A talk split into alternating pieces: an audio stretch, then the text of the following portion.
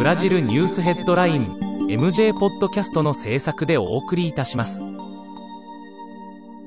ブラジルニュースヘッドラインはブラジルの法事紙日経新聞の配信記事を音声で伝えるニュース番組です。ブラジルの社会政治経済に関する記事の見出しのみを抜粋してお伝えします。2月12日のニュースです。9日最高裁はバザジャット報道で出された、モロ氏とラバジャット特捜班員らの携帯電話の対話内容をルーラ氏が閲覧することを認めた。この判断の結果、モロ氏がラバジャット判事として行ってきた判決の多くが覆る可能性が出てきた。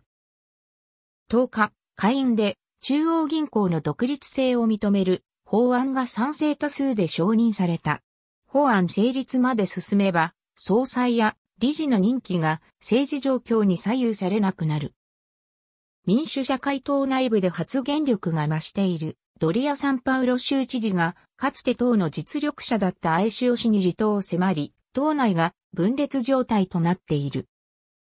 1日に行われた下院議長選をめぐる民主党内の造反がロドリゴ・マイヤ前下院議長の離党騒ぎに発展している。11日、パズエロ保健省は上院の公聴会でコロナ対策に関する説明を行い、アマゾナス州マナウス市の医療崩壊の実情は知らされてなかったと話し、反感を強めている。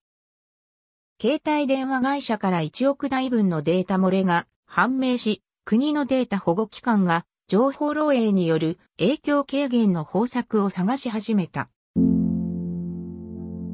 日経新聞サイトでは最新のブラジルニュースを平日毎日配信中。無料のメールマガジン、Twitter、Facebook、Instagram から更新情報をぜひお受け取りください。